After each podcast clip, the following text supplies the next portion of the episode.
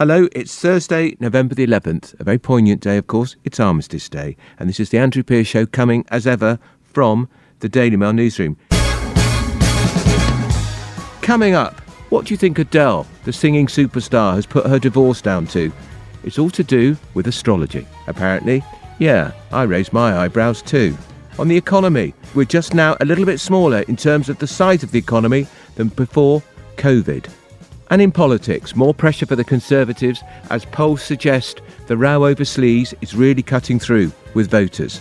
Of course it is.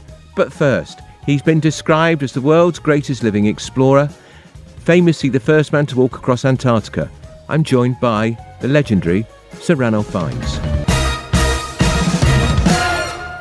Sir Ranulph Fiennes, described as the world's greatest living explorer by the Guinness Book of Records, famously the first man to walk across Antarctica unsupported. He climbed Mount Everest at age 65. The list of records he's broken goes on and on. He's now talking to audiences across the UK this autumn about a life lived dangerously. In fact, the tour is called Living Dangerously. And he joins me now. Sir Ranulph, um, before I ask you about your extraordinary achievements, you've written a book, Shackleton, about Ernest Shackleton's uh, dramatic experiences. Tell us about that. Yeah, uh, there have been a lot of biographies about um, Scott, Captain Scott, who first selected Shackleton out of many naval officers to be with him on the first penetration of the unknown continent they didn't even know that Antarctica was a continent back then. So that's how Shackleton came on the scene under Scott's shadow. But he lasted longer than Scott in some countries like America, and uh, that's the case. But of all the biographies about both of them, they've been written by people who might have been in Inverness at minus two degrees centigrade, but they haven't experienced the sheer hell that those guys did. Scott, you know, died of it, a horrible yeah. death, an attempt yeah. with his friends. And Shackleton, if he'd been anyone else, would almost certainly, in my opinion, have died. But his optimism and his cleverness and his behavior with the 28 people who were depending on him day by day for 500 days floating around beyond human traffic. No chance of anyone rescuing them, no chance of any sort of radio message going through. And anyone else, I think, the whole lot would have died. The fact that his rescue journey was described so well um, enabled me, with my own experience of similar floating around on ice floes, yeah, uh, 900 miles from anybody, uh, for months on end. Um, whereas most biographers, you know, they plagiarize previous biographers, but they don't know how hell-like it actually is. I say that's what why this book will come to life. Uh, the Shackleton's extraordinary 1915 expedition to the South Pole. You've had some pretty extraordinary expeditions yourself. What is it like when you are cut off from civilization? You feel you are on your own, and perhaps you dare to think you're maybe not going to get out of this, or is it that optimism which Shackleton had, which you've had, Ranulph, that's kept you going when it's been pretty dark out there? Yeah, he had it much worse than we've had it. But we've had gangrene, we've had teeth falling out left, right, and centre. We've been shut off, we could call it a lockdown, for eight months in uh, 700 miles from any human being, including a doctor or a dentist. And outside temperatures down to minus 50, knowing that We've got 200 yards of tunnel, in which case we've got nine months of food in box numbers. Because we couldn't leave the food outside, it would disappear under tons of snow in no time. Waiting for the sun to come back at the latitude we were uh, in Antarctica. And at that latitude, we had to wait for eight months, look after every aspect of our life, do scientific work for various institutions one of the people that I'm talking about who were in there in the lockdown for eight months was my late wife of 36 years. And uh, as a result of her work that she managed to do despite the blizzards and everything, was into the ionosphere for Sheffield University. And as a result of her high success in discovering these things, like signals coming random down from the North Pole to the South Pole. She was made into, well, the first woman ever to get the Polar Medal from the Queen, uh, the first woman into the all male Arctic Club. Four months ago, the Foreign Office called a huge mountain in Antarctica after her, How and nice. that all took place in a lockdown, which was then repeated a year later up in the Arctic. And that was even worse because we, we would be traveling over moving ice, moving over the sea, whereas at least in Antarctica, the dangers are just the crevasses and the cold. And if you had to describe, Sir Ranulph, your finest hour in an extraordinary career crossing the Antarctic, the Arctic Ocean, the first to circumnavigate the world along its polar axis, you discovered, didn't you, the lost city of Iram in Oman. Which one would you pick, or is it impossible to do that? I well, since you ask, I'm going to have to give you an answer. Yeah. Um, and take it out of the hat. I think that because I was born with vertigo, and because I didn't get cured on Everest, um, and it took me three times to get to the top of Everest. So by the time I got there, I was an old age pensioner yeah. and um, that was helped by trying to get rid of the vertigo. And Britain has two guys, wonderful guides, mountain guides, wonderful climbers, uh, Kenton Cool and Ian Parnell, and they agreed to get rid of my vertigo. Uh, and Everest didn't do it because there were no real drops. It was sort of a, you look down, you see a white shoulder, not a dizzy cliff drop. And so they said, oh, well, we know a place much cheaper than getting to the Himalayas. It's in the Alps. It's called the Eiger, the north face of the Eiger. 54 top climbers in the 1930s and 40s, when it hadn't been climbed, gradually got further and died. I'm talking about top climbers. 6,000 foot sheer drop. So, yeah, they, when I'd done that with them, took three days and nights to get up this cliff. And um, that, I think, would probably be the scariest moment and, in a way, the biggest achievement because of the fear of this vertigo. Yeah, extraordinary. And what of now, uh, uh, Sir Ranulph, your book's coming out, you're doing this um, lecture tour around the country. Are you planning any more trips, or does your age, dare I say it, you're in your 70s now, does that um, militate against you embarking on yet another expedition? Depends. If it's horizontal, and we're, we're, as always, we're toying with different ideas. Yeah. Po- possibly, but not always, based on our fear of the Norwegians doing a record that hasn't yet been got. Um, partly based on that, what we do, but we are fully aware that um, climbing, as you get older, is affected by amazingly how much altitude does affect you. And Ed Hillary, you know, who was the first man up Everest, within a few years he couldn't get above 16,000, never mind 30,000. So yeah, that does affect. And I, after Everest, I w- went to do an easy one, which is just to walk up Aconcagua, the highest mountain in South America, and tried it twice, and both times the altitude got to me. And just after I'd done Everest and the highest mountain in Antarctica, which is called Vinson, Mount Vinson. Where did you get this um, a spirit of adventure from? This explorer's curiosity. Where did it? Were you born with it? Do you think? I think that must be the case. DNA from my granddad and my dad. My dad was killed four months before I got born, uh, fighting Rommel in the desert, and later uh, landing in Italy, leading his wonderful tank regiment, the Royal Scots Greys. I think from dad, and before him, my granddad, um, who was brought up in the next door farm to Churchill, before Churchill was anything at all. And the two of them, as teenagers, were in the TA Yorkshire Yeomanry together, and they both fought against the Boers and the Zulus, and you know the Khartoum character. Um, yeah, so they had a very adventurous youth, both of them.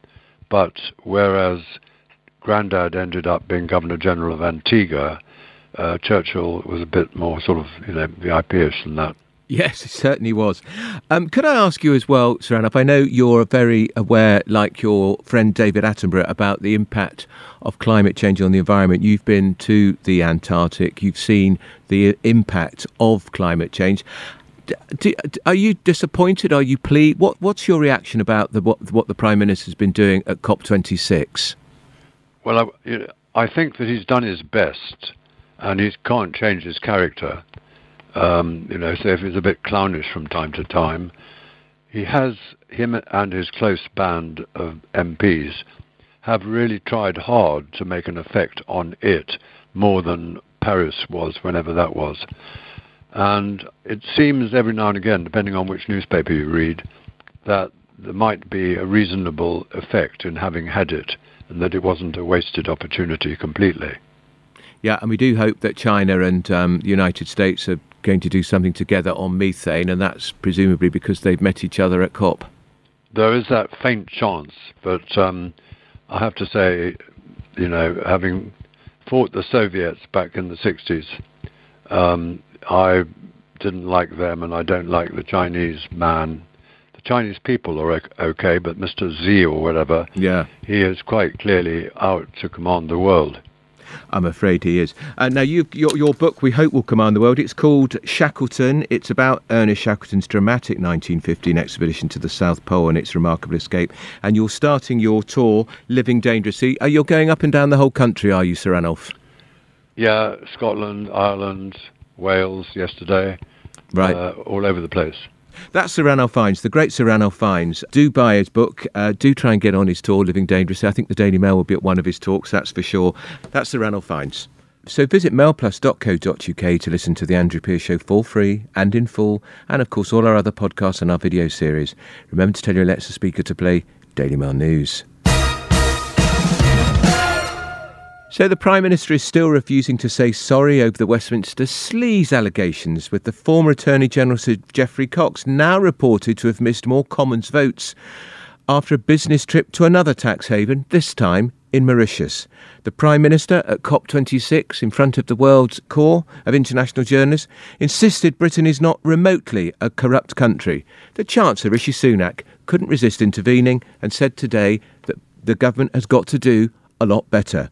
How damaging is this going to be to Boris Johnson and the Tory government in the long term? I'm joined now by Joe Twyman, who's the co founder and director of Delta Poll. Joe, there is evidence, isn't there, that this is really beginning to cut through or already has with ordinary voters? Uh, well, certainly in the short term, that uh, that appears to be the case. Over the last few months, there has been a trend towards narrowing of the lead between Conservative and uh, and Labour. But certainly since these uh, since these events kicked off, it appears that trend has accelerated slightly. But the question, of course, is not whether it has an impact in the short term, but whether it has an impact in the long term. Given that the government has a large majority and potentially three years until the general election, and on that it's difficult to say whether individual incidents like this have an impact, though I imagine they probably do. But more widely, there is a question about uh, whether they build up a sort of a narrative, if you like, of, uh, of uh, corruption and dishonesty that then plays very badly with the electorates potentially at the uh, at the ballot box. It, the, the idea of headlines about Tories and sleaze uh, it, it's it's the nightmare in Downing Street, isn't it? Because we all know in the 1990s, uh, Joe John Major's government was always going to lose to that young telegenic Tony Blair, but the welter of sleaze allegations and cash for questions probably contributed to the size of Blair's huge landslide majority. Yes, that's right. But the situation was slightly different then, in that it was all wrapped up with the uh, with the Back to Basics campaign that the uh, Conservative right. government yeah. under John Major had launched, and so there was an element of hypocrisy there. Whereas with this, yes, it's uh, it's the latest in a series of uh, in a series of bad stories for the government, uh, but it's not as if Boris Johnson has preached uh, repeatedly about uh, about shall we say sexual fidelity or uh, or behaving uh, behaving well within the family. Uh, and so it is a it is a different situation different situation there. And we're in a different situation with politics generally. And uh, and politicians themselves and the political class generally are judged more harshly and are viewed less well than they were back in the 1990s But in the past, Joe, uh, Boris Johnson has been the original Teflon politician. Nothing has really seemed to stick, whether it's marital infidelity, rows over who paid for the wallpaper in the Downing Street flat. Uh, and although he personally isn't involved in uh, any sleaze allegations here, it was Boris Johnson's government's decision to try to change the rules uh, in the Commons, which would have effectively lifted the suspension of a former cabinet colleague, Owen Paterson. Yes, that's right. And although he's not uh, he's not involved this time, he has, of course, uh, been involved in uh, in um, in questions about uh, questions about sleaze and corruption regarding alleged uh, alleged situations with Jennifer Arcuri and his relationship yeah. with her when he was London mayor. And so this is uh, the latest of those of those questions that have been raised for for him and he will, I'm sure, do his best to uh, to bat things away and uh, to hope these problems go away. And as we have seen, they have to some degree gone away previously, uh, and uh, and indeed a lot of the coverage that has uh, that has come up this week has not, for instance, mentioned Jennifer Arcuri, no. Uh, despite the despite the relevance there. but we've seen everything from from Dominic Cummings and Barnard Castle to to these recent revelations, and none of them have had a long-lasting effect. I mean, if, if you if you take the counterfactual and think, okay, well, what if none of those had happened? Would the government's position in the polls be significantly different? I'm not sure you can say that it would. No. Uh, and and just finally, Joe, looking at the polls, the fact the Tories in one poll certainly went had fell fallen behind Labour by one point or something. It seems it's the Tory party support has gone down. There's been no appreciable rise either in Labour Party support or in personal support for uh, the Labour leader uh, Keir Starmer, who of course has had issues of his own to answer because it has emerged that he uh, he's earned more than hundred thousand pounds on the side as a lawyer uh, before he became leader of the opposition.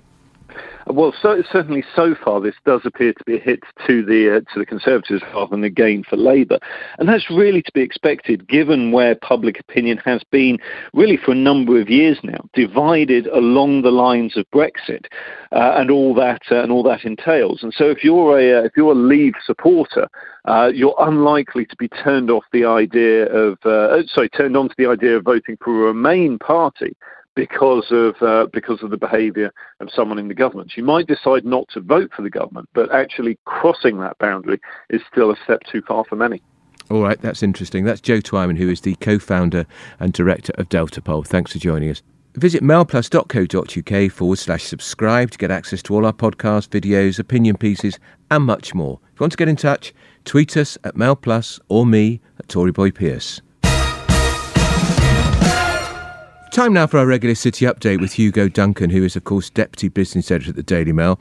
Hugo, the economy, well, it's smaller than pre COVID, but not as small as perhaps we thought it might have been.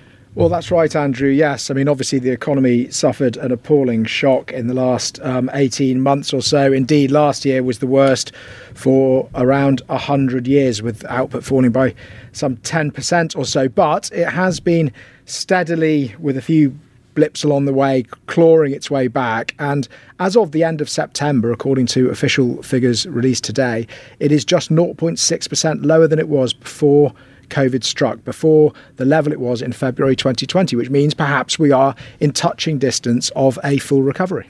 And when before COVID struck, the economy was doing pretty well, Hugo. It was. It wasn't growing quite as quickly as it, it you know it might have been, but it, it, it, was it was on a steady upward path. Boris Johnson had just won an election. There was talk of more um, public spending, lower taxes, yeah. and so on and so forth. Things that might have given um, the economy a, a, a, bit more energy at a period where really it still hadn't really fully um, re- recovered. It wasn't still. It wasn't firing on all um, cylinders as it had been prior to the financial crisis. The hangover of the, of the, financial crisis still existed, certainly in living standards, if not perhaps in house prices, which were going great guns. But obviously, um, the, the, the COVID um, outbreak completely um, sent uh, the economy in, in, into a tailspin, and the recovery has been uh, has been tough. It's had its ups and downs, but it, but you know, it has, the economy has been steadily, steadily improving. The big question, of course, is what happens from here. Yeah. And while growth in September what was um, strong and a bit stronger than people thought. Over the third quarter of the year as a whole, which was the July, August, September period, it was quite a bit slower than it was over the previous three months. In fact, the economy only grew by 1.3% in that in that third quarter. It, it had grown by 5.5% mm. in the second quarter. Now, the fear is that despite a strong September, things are going to slow again in the coming months. The big fear being the big the big threat I suppose being um, inflation. And we yeah. know that prices are rising. Everyone knows that in their weekly shops. They certainly know it in their energy bills yeah. and when they're filling up their car with diesel or petrol. Um, so how much will that eat into people's um, into family budgets? How much will that affect spending? How much will that slow the economy? At a time of course when business is facing higher prices and also disruptions to the supply chains mean, say, mean, that yeah. manufacturers are struggling yeah. um, and so on and so forth. So the, the, there are there are concerns about the outlook. Indeed, interest rates might have to rise to, to bring inflation back under control. Um, so so where we go from here is, is, the big question now. All right, that's Hugo Duncan, who is of course deputy uh, business editor at the Daily Mail. Thanks for joining us. So the superstar Adele, and she really is a star, isn't she? When she put her divorce down, as a factor anyway, to Saturn return, more than one or two people raised an eyebrow. I was one of them.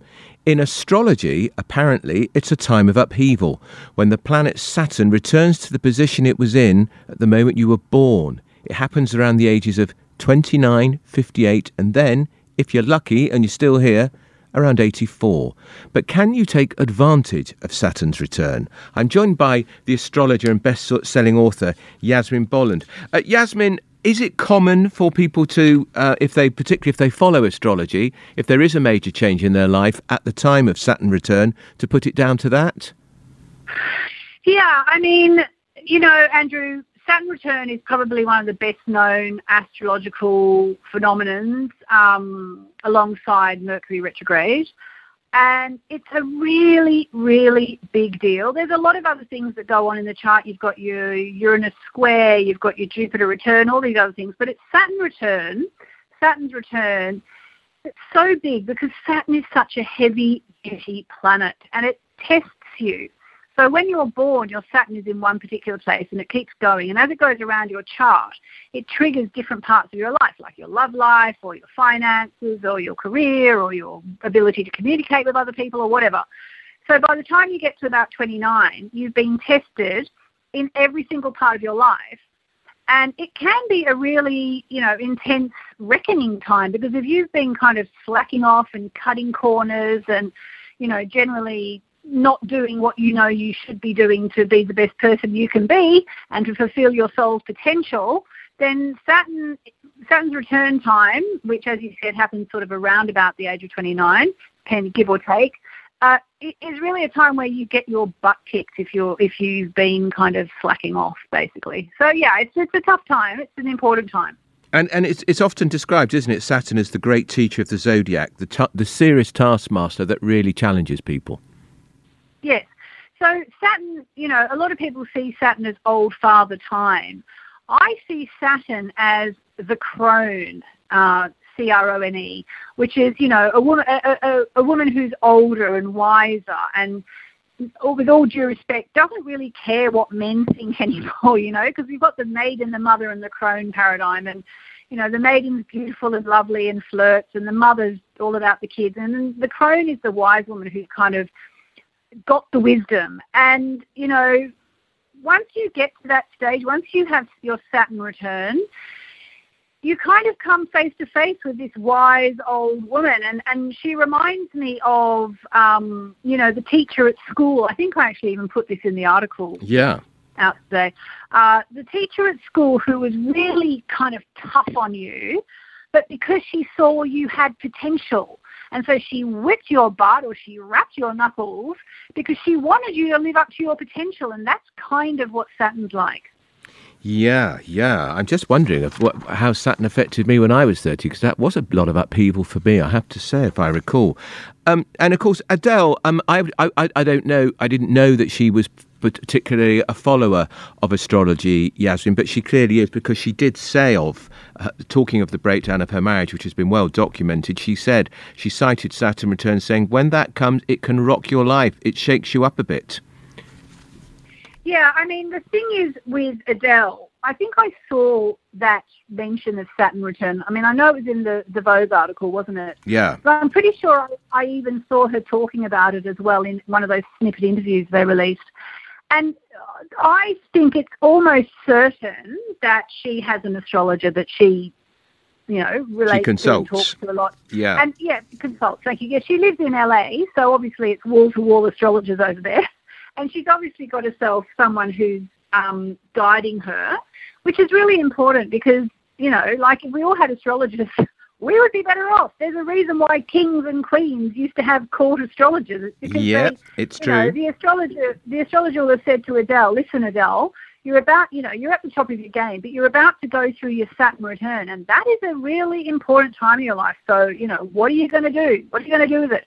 So she's obviously, you know, she's got all the money that she could ever want, and I'm sure she can afford to have a, an on on tap astrologer that she consults. So lucky her. Yeah, now, and of course, in your piece, you say, forget turning 18 or 21.